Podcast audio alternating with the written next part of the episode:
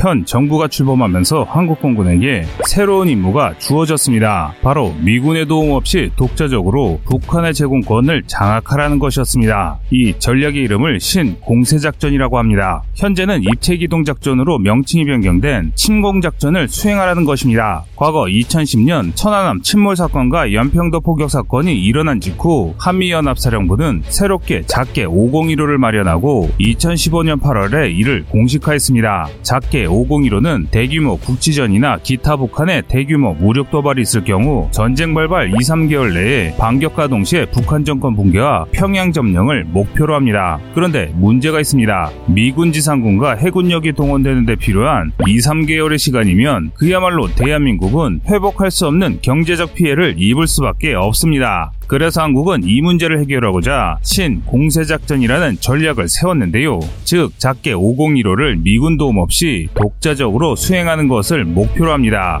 이 작전의 핵심은 한국군이 미군 정보 전 체계만 지원받고 독자적으로 북한의 전략 표적을 타격함과 동시에 차기 공정사단과 해병대, 특수부대 등을 평양에 조기 투입하여 전쟁을 2, 3주 안에 종결시키겠다는 전략입니다.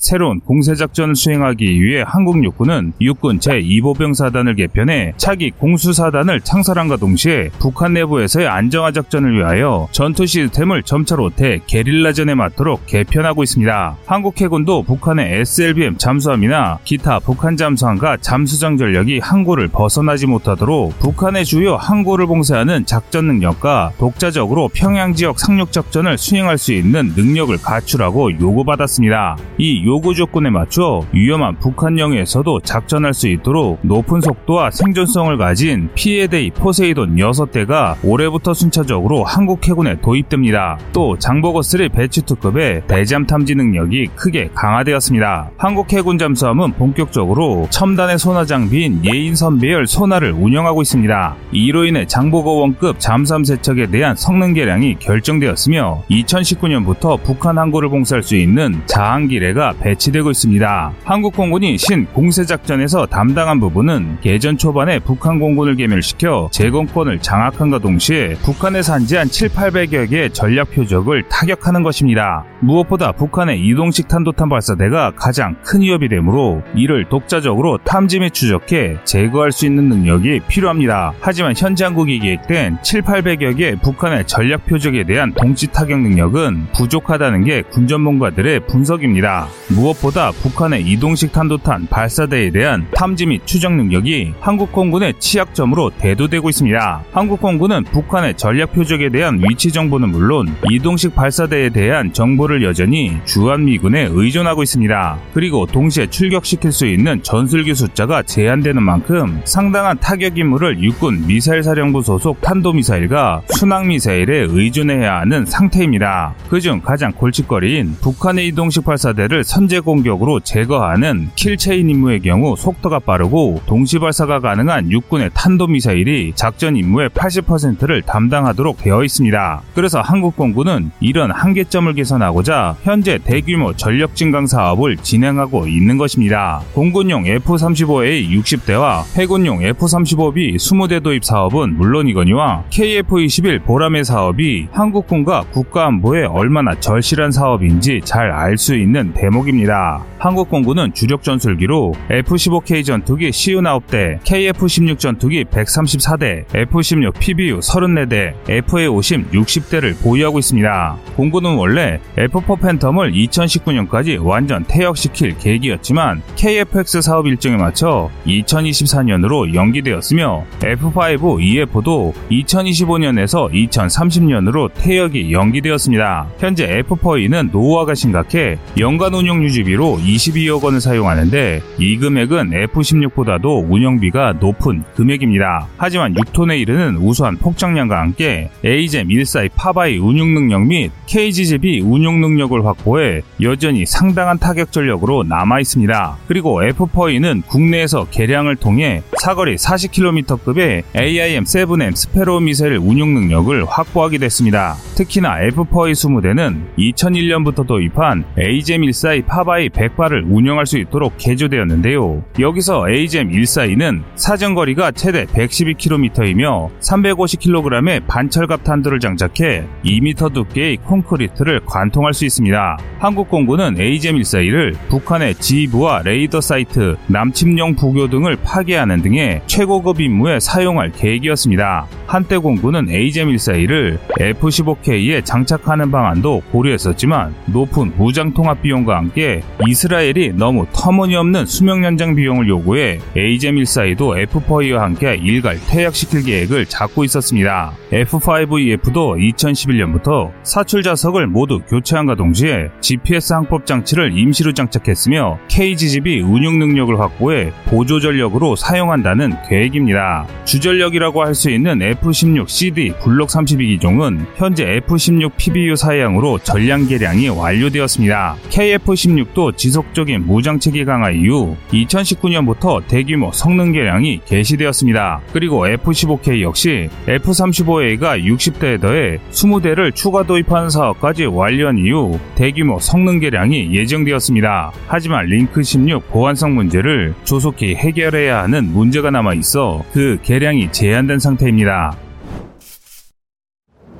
군사 전문가들이 국방개혁 2.0에 대해 분석한 한국군에 대한 진단은 시사하는 바가 매우 큽니다. 유사시 한국군 단독으로 북 지휘부를 점령하는 계획은 국방개혁 2.0에서 싸우는 개념이 공세적 작전 개념에서 입체기동 작전으로 개칭되었습니다. 그 일환으로 입체 기동부대 창설이 포함되었는데요. 한국군의 입체 기동 작전은 3군 합동 차원의 작전이라고 생각하시면 되는데요. 반면 미국은 한국의 입체 기동 작전에 부정적인 입장입니다. 2017년 한미 안보협의회에서 양국이 연합사령부를 대체할 미래사령부 창설을 합의해 실패한 배경에는 입체 기동 작전을 고집한 한국과 이에 부담을 느낀 미국과의 입장 차이가 컸기 때문이라고 합니다. 그럼 왜 한미 간에는 이런 이견이 존재하는 걸까요? 한국은 북한과의 전쟁 징후가 포착되면 그 전쟁은 반드시 통일 전쟁이 되어야 한다고 생각하고 있습니다. 즉, 전면전 형태의 우세적 속도전이란 것이죠. 그런데 미군 본진이 한반도에 도착하기까지는 약 2에서 3개월의 시간적 차이가 존재합니다. 따라서 한국군은 공세적 입체기 동전을 통해 북한 수뇌부를 무력화하면서 북진해 2, 3주 내에 북한 내 주요 거점을 확보하면서 전쟁을 종 종식한다는 계획입니다. 반면 미국은 결정적 전쟁 징후가 포착되면 북한군 지휘부와 주요 전력 그리고 주요 거점을 타격해 북한군의 지휘와 명령 체계부터 무력화한다는 계획입니다. 북한의 지휘부가 무력화되고 나면 이후부터는 중국과 러시아의 협상전에 돌입하게 될 것으로 미국은 내다보고 있습니다. 더 정확히 말해 미국은 한반도 유사시 중국은 어떤 형태로든 북한에 대한 영향력을 유지하려 들 것이기에 전쟁이 전면전 양상일 경우에는 한미연합군과 북중연합군의 정면 충돌로 확전할 것을 우려하고 있습니다. 따라서 미국은 전면전은 피하면서도 북한 수뇌부를 제거하면서 북핵 위협으로부터 벗어난 후 전후 미래 한반도에 대한 청사진에 대해 중국과 러시아와 외교적 협상을 벌인다는 계획이었습니다. 그래서 미국이 생각하는 전쟁의 목적은 얼마 전까지만 하더라도 한국과 다른 시각을 갖고 있었습니다. 앞에서 언급한 한국의 입체 고속 기동전 교리 중심 개념은 1983년에 미 육군이 정립한 공지전투 교리가 그 뿌리입니다. 그런데 이 교리는 정작 미군에서는 채택되지 않았습니다. 주요 이유는 이것이 3군 합동 차원의 교리가 아니고 지상전 수행 개념이기 때문이었습니다. 하지만 한국군은 지속적으로 입체 고속 기동전 교리에 입각 하여 전력을 확충했습니다. 또 모든 군구조도 개편했습니다. 그 이유는 명확합니다. 바로 대규모 지상군을 앞세운 한반도 통일을 이룩하기 위해서입니다. 하지만 미군은 이것을 용납하지 않았는데요. 바로 지구상 최강 군대인 미군이 함께 싸울 시간을 주지 않는 작전이기 때문이었습니다. 결국 공세적 작전 개념은 한국군이 유사시 독자적으로 한반도 전쟁을 추구할 전략이지